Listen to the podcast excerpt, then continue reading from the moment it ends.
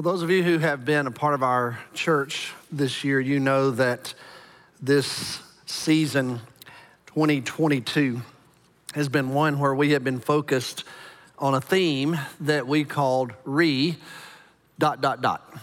And we have spent the entire year exploring, evaluating, learning more deeply about some theological and biblical words that begin with that prefix, re. It's really been a year of re everything as we are making our way out of this pandemic. And so at our church, we have eight seasons of the year, is how we make our way through our liturgical calendar here at First Baptist Arlington. And so each one of those seasons has had a different re word, if that makes sense. And so today's the first Sunday of Advent, so it's time for a new word. And our theme for Advent is remember. And so we are going to think together about memory. Think about all the gifts that God has given you. One of those that I'm sure you're thankful for today is memory, aren't you? I mean, mostly. We're grateful, aren't we, that we can remember? As a matter of fact, when you are truly grateful for it is those times when it fails you, right? um, and so we're grateful that we can actually call things to mind. But I want to point you to the meaning of the word in Hebrew in your Old Testament. Because in your Old Testament, it's written in Hebrew, and the Hebrew word zakar, which is and its derivatives are translated with our English phrase to remember. And it's used over 200 times in the Hebrew Old Testament. And it can sometimes have the idea of appropriate actions included with the act of remembering. In, in, other words, when you come across that word in the Old Testament, it can mean just to call to mind, an, a, a mental assent. But oftentimes, it actually refers to actions, it implies actions that are associated with calling something to mind. So, for example, the Bible says in the book of Genesis that God remembered Noah and then he sent the wind to dry the earth. So, God called Noah to mind, and that knowledge and that memory it encouraged the Lord to take action. He sent the wind to dry the earth while Noah was in the ark. And so, in other words, call to mind, act accordingly. Another example, when the Bible says, remember the Sabbath, what does that mean? Does that just mean that you call it to mind every week? Well, yes, it does mean that, but it also means that you take appropriate action. And the way you show that you remember the Sabbath is by engaging or not engaging in certain activities. Well, you and I are going to spend this season just trying to come to grips with what that means to us. What does it mean for Christians today to remember? And we're going to use Luke's gospel on Sunday mornings to guide us. And then we'll look at daily Bible readings all through the, the season to prompt us thinking through our appropriate actions when we call something to mind. Luke uses the word remember several times in his gospel. Now, Luke wrote in Greek, not in Hebrew, so it's a different word, but it has a similar connotation. And so today we're going to do just that. We are going to celebrate the Lord's Supper today. Why do we celebrate the Lord's Supper as Christians? Well, what did Jesus say? Jesus said, Do this in remembrance of me. Well, it's an important thing to do. You know, years ago, when I was pastor in First Baptist Huntsville, Alabama, we renovated our sanctuary. Now, can you imagine how upsetting it is for a church to renovate the sanctuary? Have you ever been through anything like that? It's, it's unsettling. I remember when I did it there, I thought to myself, I will never do this again in another church. But lo and behold, we needed to do it here, and it was just as upsetting here as it was there. But I'll never forget on Saturday morning, we were reopening the sanctuary in Huntsville on Sunday the next day. And one of the men in our church was a artisan craftsman, and he had made us a beautiful Lord's Supper table in his shop, you know, on, to be on display in front of the church. and he called me. He was so excited and wanted me to meet him at the church on that Saturday before we opened on Sunday. And I came that morning. I sat here on the front pew. He had a cloth over it. He unveiled the cloth, and I sat there and looked at it. I said, Man, that is beautiful. You spelled remembrance wrong. he had spelled it remembrance. There's, there's no E in that. You know what I mean? he said, Oh, well, he said several things, but, but he said, Oh my goodness. And uh, so, miraculously, he was able to take that back to his shop. And you know, you can actually put a little covering over something if you're a woodworker and you know what you're doing, and you can actually spell it correctly. And uh, in fact, there are people in Huntsville who probably don't even know that story. And if they're watching today now, they know that table is still there and it says remembrance correctly. Well, so, what is it that we do at the Lord's Supper? We remember. And so, I've actually entitled this message, In Remembrance of Me. So, today we are going to celebrate the Advent season by actively engaging our memories. So, I'm to ask our deacons if they would to come and take their places, and our ministers who are going to assist us today here in the Lord's Supper, if you'll find your way there. The text for us today is found in Luke's Gospel, Luke 22. So if you happen to have your copy of the New Testament, I'll invite you to open it along with me as we prepare to receive these elements today. When you come to Luke 22, you're in the final week of the life of Jesus. We have come to that place where Jesus is now looking forward to what's about to happen to him. The disciples have no idea at this point, but Jesus knows full well. So, Luke 22 will begin in verse 7. It's our custom at our church to stand and honor the Lord Jesus when the gospel is read, so I'll invite you to stand if you can and hear this reading from the gospel. Where Luke says, Then came the day of unleavened bread on which the Passover lamb had to be sacrificed. Jesus sent Peter and John saying, Go and make preparations for us to eat the Passover. Where do you want us to prepare for it? They asked. He replied, As you enter the city, a, a man carrying a jar of water will meet you. Follow him to the house he enters and say to the owner of the house, The teacher asks, Where is the guest room where I may eat the Passover with my disciples? He will show you a large room upstairs, all furnished. Make preparations there. They left and found things just as Jesus had told them. So they prepared the Passover. When the hour came, Jesus and his apostles reclined at the table, and he said to them, I have eagerly desired to eat this Passover with you before I suffer. For I tell you, I will not eat it again until it finds fulfillment in the kingdom of God. After taking the cup, he gave thanks and said, Take this and divide it among you. For I tell you, I will not drink again from the fruit of the vine until the kingdom of God comes. And he took bread, gave thanks, and broke it, and gave it to them, saying, This is my body given for you. Do this in remembrance of me. In the same way, after the supper, he took the cup, saying, This cup is the new covenant in my blood, which is poured out for you. Thank you. You may be seated. As I said, we are going to receive the elements of the Lord's Supper today. And so, what's going to happen here in just a moment is our deacons are going to distribute these trays that will pass by in front of you. And you will find in in each little um, uh, container in the tray, there's a stacked cup. There are two cups stacked one on top of the other. And so you just take one of those stacks, if you will, and then separate them, and you'll find the bread at the bottom cup and the juice will be in the top. In the middle of the tray, there are some little packets. Those are gluten free. If you need gluten free bread today, you can get one of those. And today, as we receive these elements, um, we want you to know this is not the First Baptist Arlington Supper.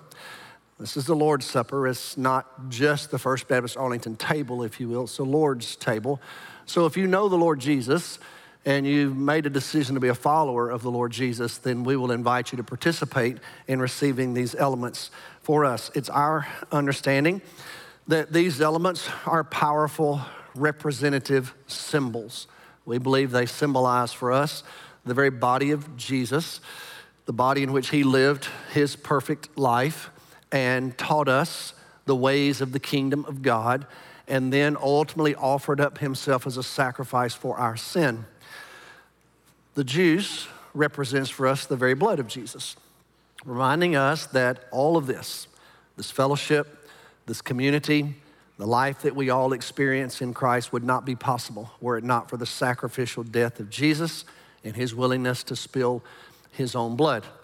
And so, as we begin the Advent season together as a church family, we're going to obviously celebrate the birth of Christ. But we're going to begin the season by remembering in an act of worship. And we're going to remember why he came, why he was born in the first place. And this is how we will mark our beginning of this season. After you receive these elements, I'll give you instructions as how we are to partake of them. So let's pray and ask God's blessing upon them. Lord, we are grateful today for this time we can spend together in worship, where we can pause in the in the midst of sometimes very busy lives and reflect. And today, Lord, our minds are drawn to reflect upon what really matters. And so, in these few moments of remembrance, I ask you to draw our attention, our minds, and our hearts to the Lord Jesus. Well, we're reminded that on this evening, many, many years ago, he was gathered in this room with his closest friends and even one who would betray him. And it was there, Lord, in that room that the Lord Jesus chose to begin something new and afresh, something that we now refer to as the Lord's Supper. And here we are, all these many years removed. And so much has happened in the life of the church since then. And yet we find ourselves once again as humble, repentant sinners gathered around this table with these very simple elements bread and juice. Very common, ordinary, everyday elements, so common in Jesus' world. And yet, today for us, they take on a deeper meaning as they point us to something incredible the miracle of the incarnation and the powerful story of the gospel.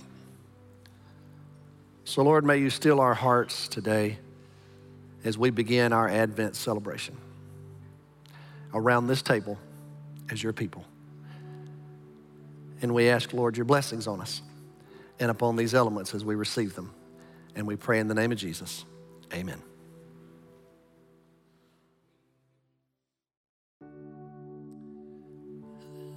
There's several things to point out. One is these deacons who served you today. I, I love these men and women in our church. And this has been a simple, symbolic gesture of their service by distribu- just distributing these elements. But these deacons serve you every day.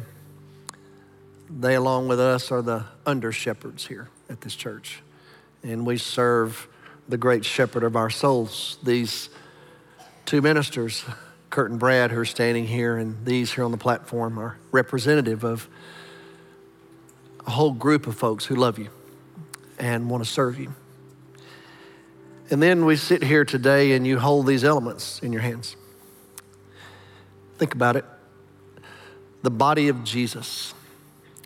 In the grand scheme of things, if you think about all the people who've lived in this whole world, very few people ever actually touched the body of Jesus. Not very many, really. And there are a few people that he touched along the way. And then you really narrow the circle when you think about the people who ever actually touched the blood of Jesus. There really aren't that many. Probably a couple of Roman soldiers, pagans, through whose hands Jesus would bleed in the first place. Probably um, Joseph of Arimathea, when you think, Nicodemus, they, they took the body of Jesus down from the cross and carried him to a tomb. But not, not very many people actually touched the blood of Jesus. And so now here we sit in the comfort of this room and of our lives, and we hold in our hands what represents to us the very body and blood of Jesus. It's sobering, isn't it? It should be. And so we begin Advent by remembering. Remember what he did for us, the way he lived, and what he said, and how he inspired us to live better lives, but also how he rescued us and saved us from ourselves, from our sins, from hell, so that we might have eternal life. And so let's begin the Advent season by focusing on Jesus, remembering who he is and what he's done for us. So, Jesus, that night, he took the bread, gave thanks, and he said, Eat this in remembrance of me.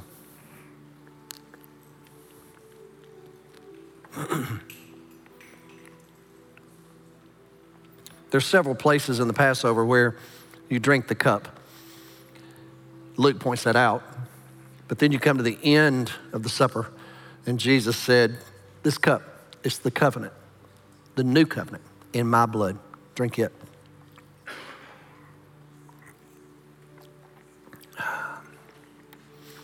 And all God's people said, Amen. Amen. Thank you, Brad and Kurt, Christy and Charlie. Here's what I'd like to do this morning, if I may, for just a few minutes. Rather than actually deliver a formal sermon, I would just like to spend a few minutes offering some theological reflection with you as we begin Advent, if that's okay. So here's where I want us to start. What, what did we just do? I want us to think about it. Here's the historical context for the Lord's Supper it was the Passover. That's the original context for the Lord's Supper, is the Passover. Well, what was the Passover? It was a time where Jews gathered together once a year in their homes and they remembered. They looked back over their shoulders and they looked behind them and they remembered and recalled this great story where God rescued them from the Egyptians. And the angel of death passed over the homes of the Israelites and their children were spared. And then eventually, God would deliver them from the Egyptians. If you think about that story, it is massive.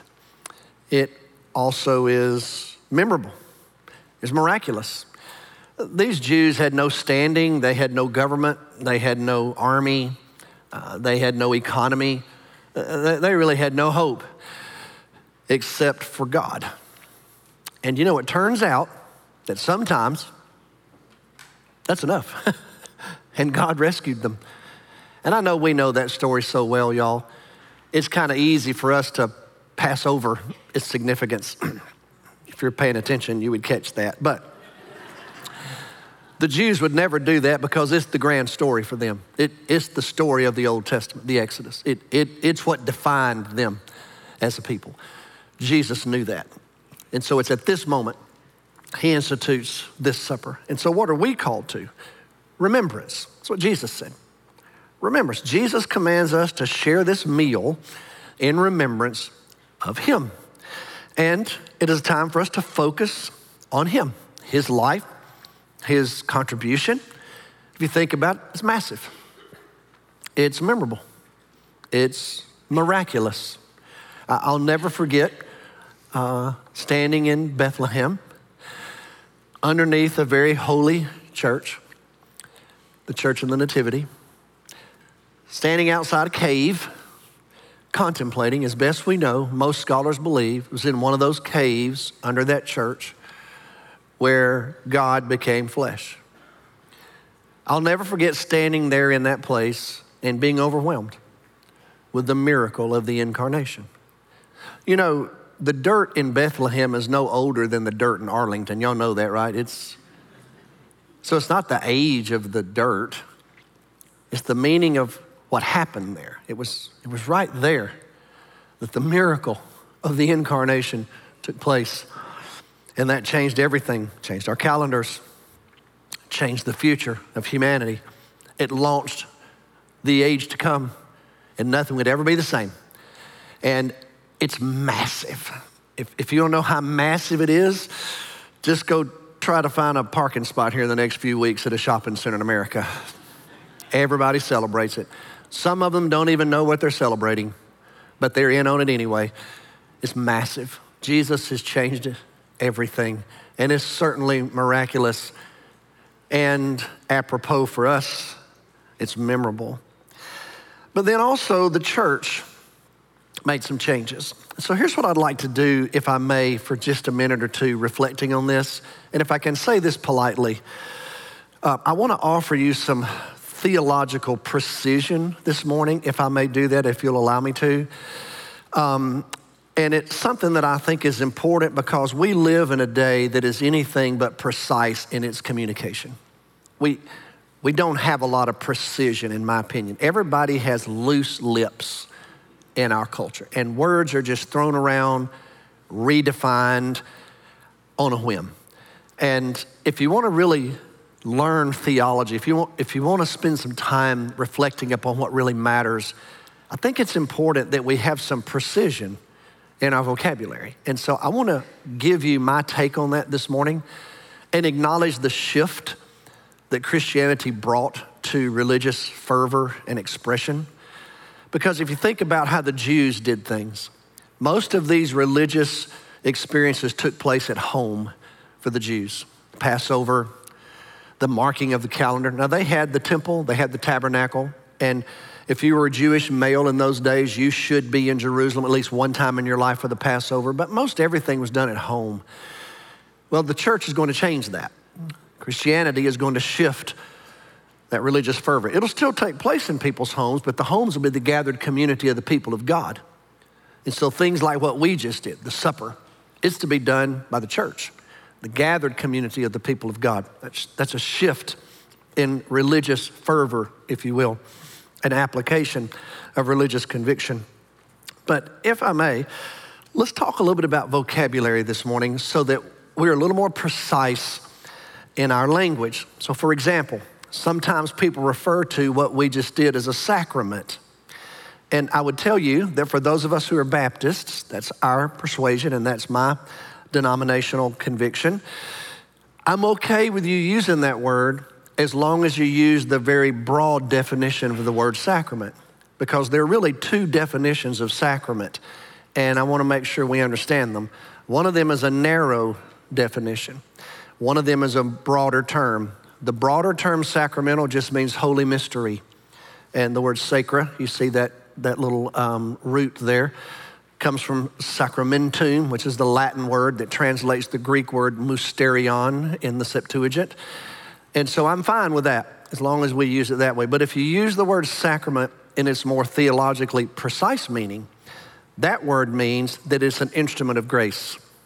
It's a means by which the church dispenses grace. And so, in other words, that understanding theologically implies that the church receives the grace of God and the church distributes the grace of God to its congregants. And the church does that through the sacraments. So, that might be what we would call the Lord's Supper. It might be through baptism. It might be through last rites. It might be through holy unction. It might be through penance. It might be through confession. In other words, the church dispenses grace. When you use the word that way, then I would say for me as a Baptist, I shy away from the use of that term respectfully.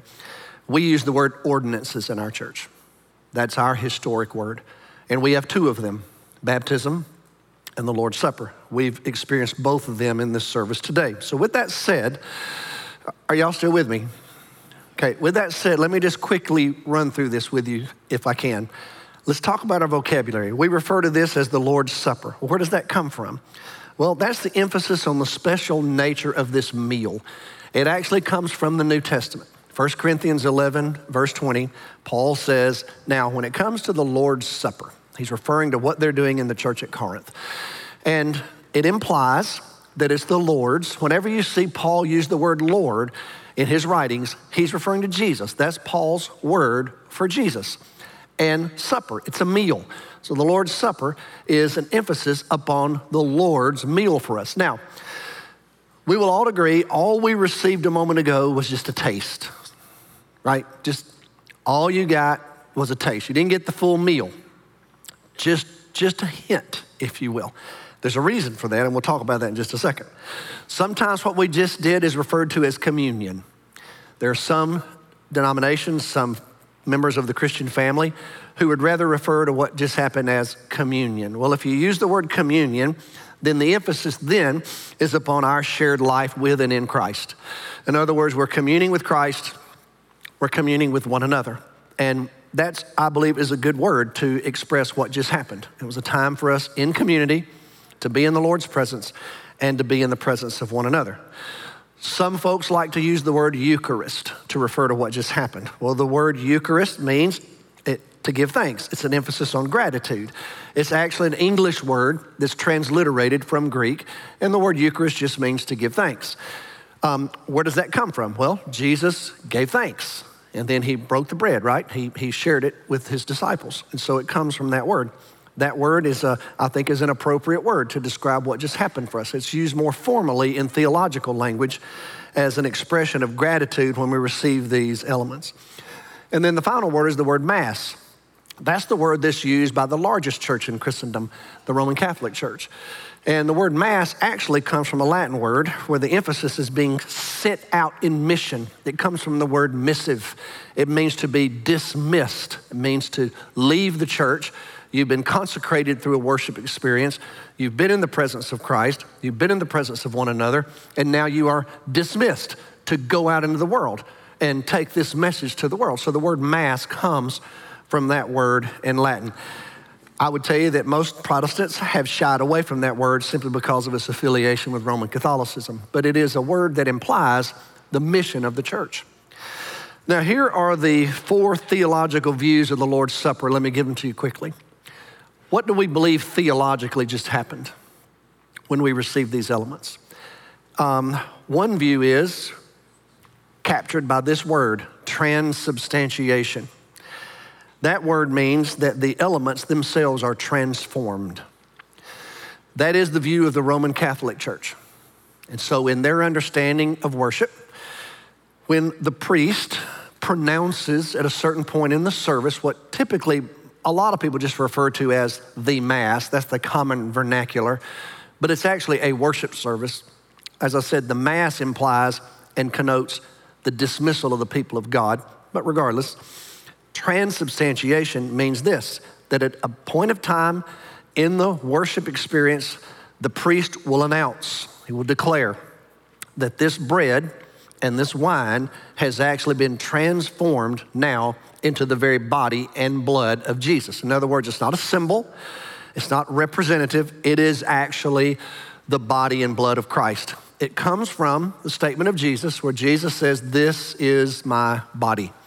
And that is typically what is said in the worship. The priest will hold up uh, what's called the host. The reason it's called the host is because the bread now is hosting the very body of Christ. It's an Aristotelian application uh, and Aristotle's understanding of substance. So if you study the philosophical underpinnings, that's really where it comes from, but it's a theological conviction.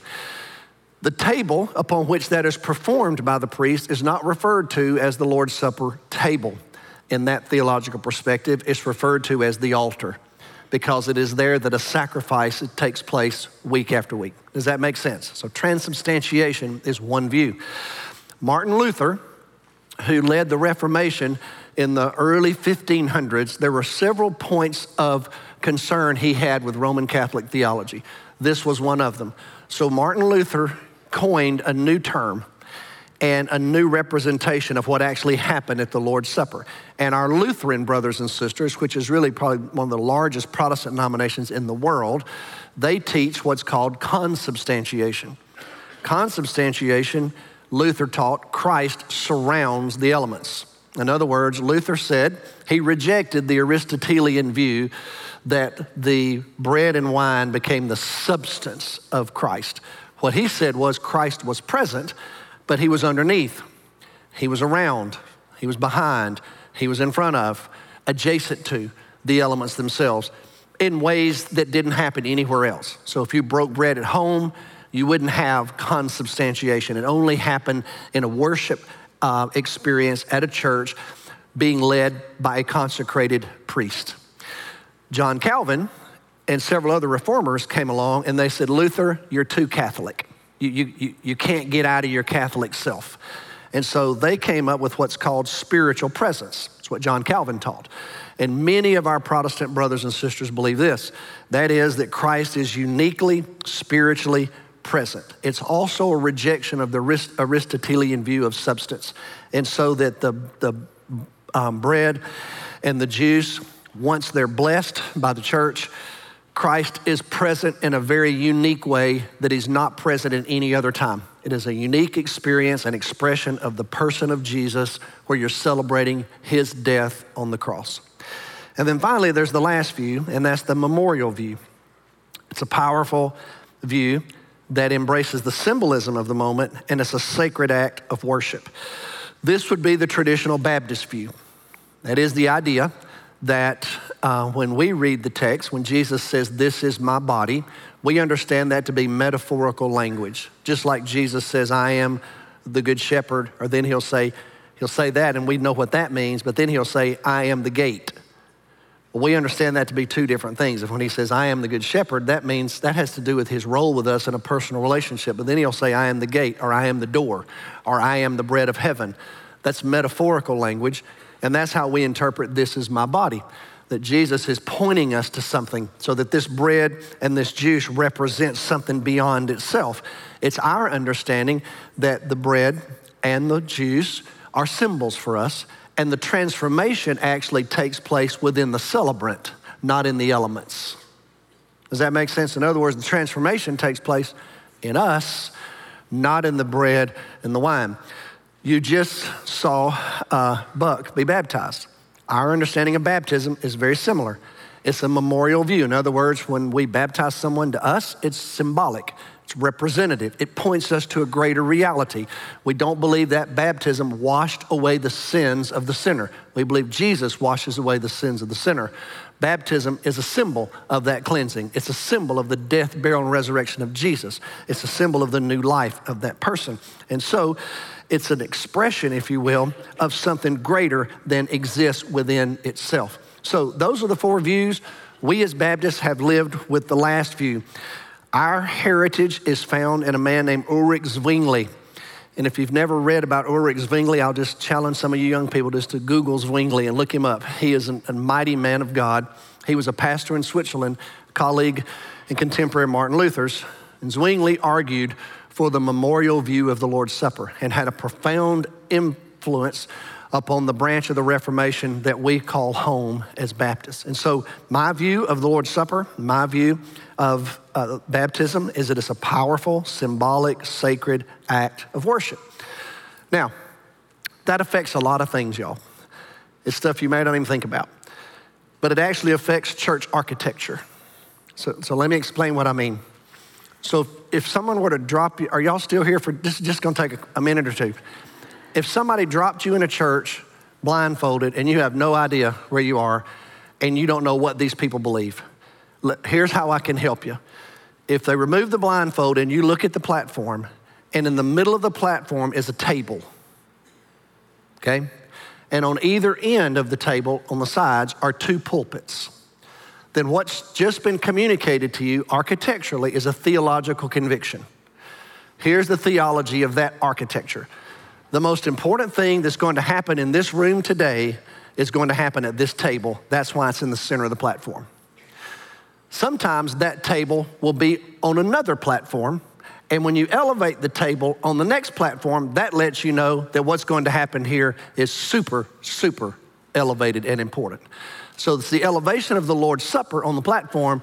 If that table itself is on a platform, that even communicates further to you the most important thing that takes place today is at this table. So, if the view is that there is going to be a sacrifice, in other words, the body and blood of Jesus, that's the most important thing that takes place today, and it's on this elevated platform. Does that make sense? You walk into our church, okay, you're blindfolded, they remove the blindfold. What's in the center of our platform? A pulpit. And where's the Lord's Supper table? It's on the floor. So, architecturally, we've just communicated something theologically. What we have said is, in this understanding of, of the application of the Christian faith, the most important thing that will happen in this room today is the proclamation of the gospel. And once you hear the proclamation of the gospel and you make the decision to receive the power of the proclamation of the gospel in your life, then you'll find your way up here. And that's what, we want ha- that's what we want to happen for everyone.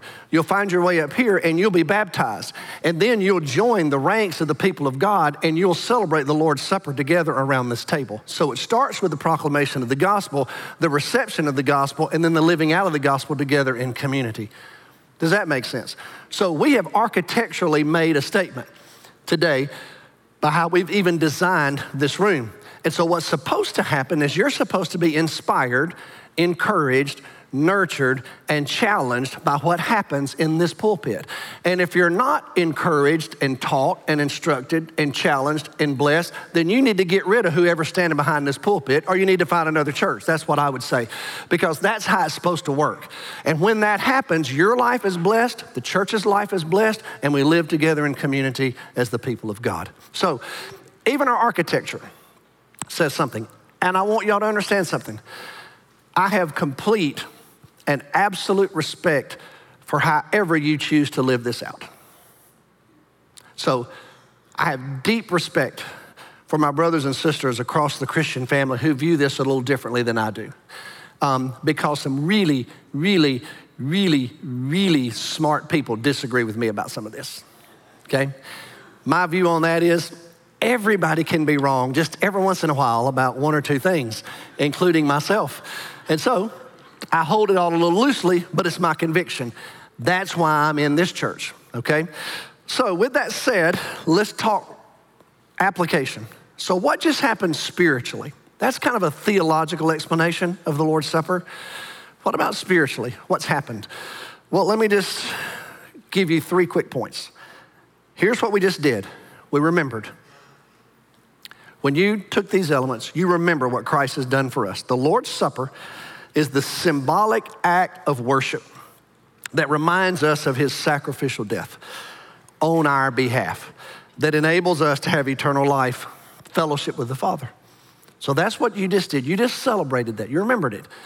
You remembered the gospel. You remembered the body of Jesus in which he lived the perfect life, taught us how to live, showed us the path to heaven. You remembered his sacrifice, his blood so that you could be forgiven for your sin, so that you could receive this gift of eternal life. You celebrated his resurrection, that he overcame death and burial. So the focus of the Lord's Supper as we look over our shoulders in the past is Jesus and what he's done for us.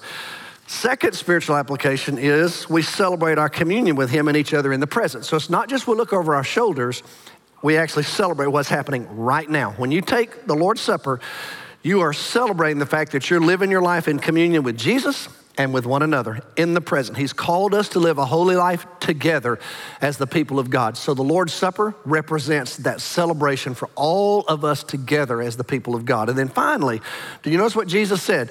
I'm not going to do this again until one day I'm with you in glory. Until one day this is consummated. So we anticipate the consummation of the ages upon his return. So, in other words, in the future, something different is going to happen. There's not, think about it, when we get to heaven, when we get to glory, right now we just get a taste. Guess what we're going to experience then? A feast. And we're all going to celebrate it together at the great banquet feast, the wedding supper of the Lamb. How appropriate is that this week? Any of y'all have a feast this week? Did you? How many of y'all ate it all? Just, I'm, I'm talking about just wiped it out. In other words, when everybody finished, you looked at the table and there was just nothing left. Probably not. In our bounty, guess what happened? We packed it all up. Guess what we did on Friday? We just ate it again, you know? We had so much left over. Well, let me tell you what, the day is coming where we are at that banquet feast at the wedding supper of the Lamb, and we're going to feast, and the leftovers are going to be better than what we had the day before. And then those leftovers are going to be, you're going to say, How can this get any better? I don't know, but it's going to be better tomorrow than it was today. And today was better than yesterday, and yesterday was better than the day before that. That's how it's going to be. It's not going to be just a little taste. No, you're going to pour it all over yourselves. That's how it's going to be. We're going to be spilling it on each other, enjoying it, licking our fingers. I'm just telling y'all right now, it is going to be a banquet feast we'll all enjoy. Jesus said, I tell you what, when I, I do this again, it'll be then. But until then, do this in remembrance of me. Jesus is celebrating for us The new age, the present age, is over, still barely kicking, but the age to come has been established. Jesus said, It's the new covenant in my blood. Hallelujah. So when you take the Lord's Supper, you look behind you, you look around you, and you gaze into the future and anticipate what is to come. That's how we start Advent this year as people who understand the very reason why Jesus was born in the first place. Let's pray together. well, Lord, we love you and we thank you so much. Lord, as we gather around this table, we're, we can't help but be reminded of how you've blessed us, how you've changed our lives, how you've sent your son, and all that he's done for us. We want to thank you for it. Thank you, Lord, that we've been able to mark this season with that celebration. And I trust, Lord, that it will be in our minds and our hearts as we go to all the parties, all the festivities, all the fun, all the family gatherings, all the meals, the musicals, everything we go to and enjoy. May we enjoy it, but we, may we also have our minds fixed on Jesus. And we pray in his name. Amen. I want to invite you to respond if you feel led to today. So let's stand together. If you need to come join this church, give your life to Christ, want to give you the chance to do it. Maybe it's just to renew your heart and get ready for Advent. Do that as well while we sing.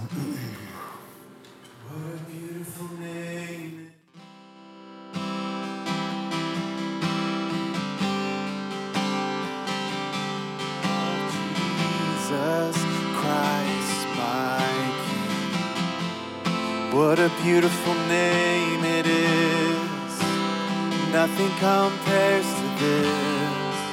What a beautiful name it is. The name of Jesus. Things really, really quickly, if I can just tell you. Y'all know that our church is a very generous church, and I want to thank you for your generosity you just give. I've been with you 21 years, and you are, you are just incredibly generous. Thank you for your faithfulness in giving. You know, our budget runs from uh, April 1 to March 31. And so December is always, the end of November and December is a huge giving time for us as a church. Just wanted to show you real quickly where we are. We have a slide that shows you where we are. And last year we increased our budget by over 7%, so largest increase maybe in the history of our church. And so uh, we're a little behind where we thought we'd be right now, but here's the good news we're ahead of where we were this time last year. So thank you for your generosity. Praise God for that. But I encourage you to continue to be generous and gracious as you um, give to the cause of the kingdom of God through the life of your church. Second thing, we need to celebrate Katie and Ryan Hodges have had their triplets. so, We've got our, um, our flowers here. Well, here they are Jack Andrew, 312, Benjamin Reed, 41, little Samuel Green, three pounds, nine ounces. Katie and Ryan are watching us at home. Can we say congratulations and wave to Katie and Ryan? Um, okay, I don't want to embarrass y'all, but some people don't know this, but Katie's aunt and uncle actually are part of our church as well. Tony and Edie are right there. Do y'all mind just waving so we can say hey to y'all? There's the aunt and uncle. And um, so we're excited. And uh, Katie is home from the hospital. Our three little guys are still in NICU in the hospital and will be for a while to get them um, continue to grow. They're healthy, they're stable. We're grateful to the Lord for that. And we're looking forward to when she brings them home and to us, right? So that we can get our hands on them. That's what we want to do. But we're excited and uh, for this little family and looking forward to their future together. Um, also, I meant to say this at 8:30 and I forgot. Some of our longest church members, longest standing church members, Mr. and Miss Sherman, um, Johnny and James and Edna Sherman. I went to their 79th wedding anniversary earlier this past year. I've, I've never been to a 79th wedding anniversary before in my life. But, um, um, but they're incredible people, and um, the Shermans are big time part of our family. Well, Miss Edna died a few weeks ago Mr. James has just died, and so they're reunited in heaven. And uh, his funeral is going to be this Saturday at 10 o'clock at Moore Funeral Home, and uh, I know that family would appreciate you remembering them. But as we go today, we go with hearts that are full, I hope, grateful to the Lord for what's happened here today. We've begun the Advent season by being reminded of why Jesus came in the first place. Let's go and be messengers of that truth. So, God bless you, and you're dismissed today.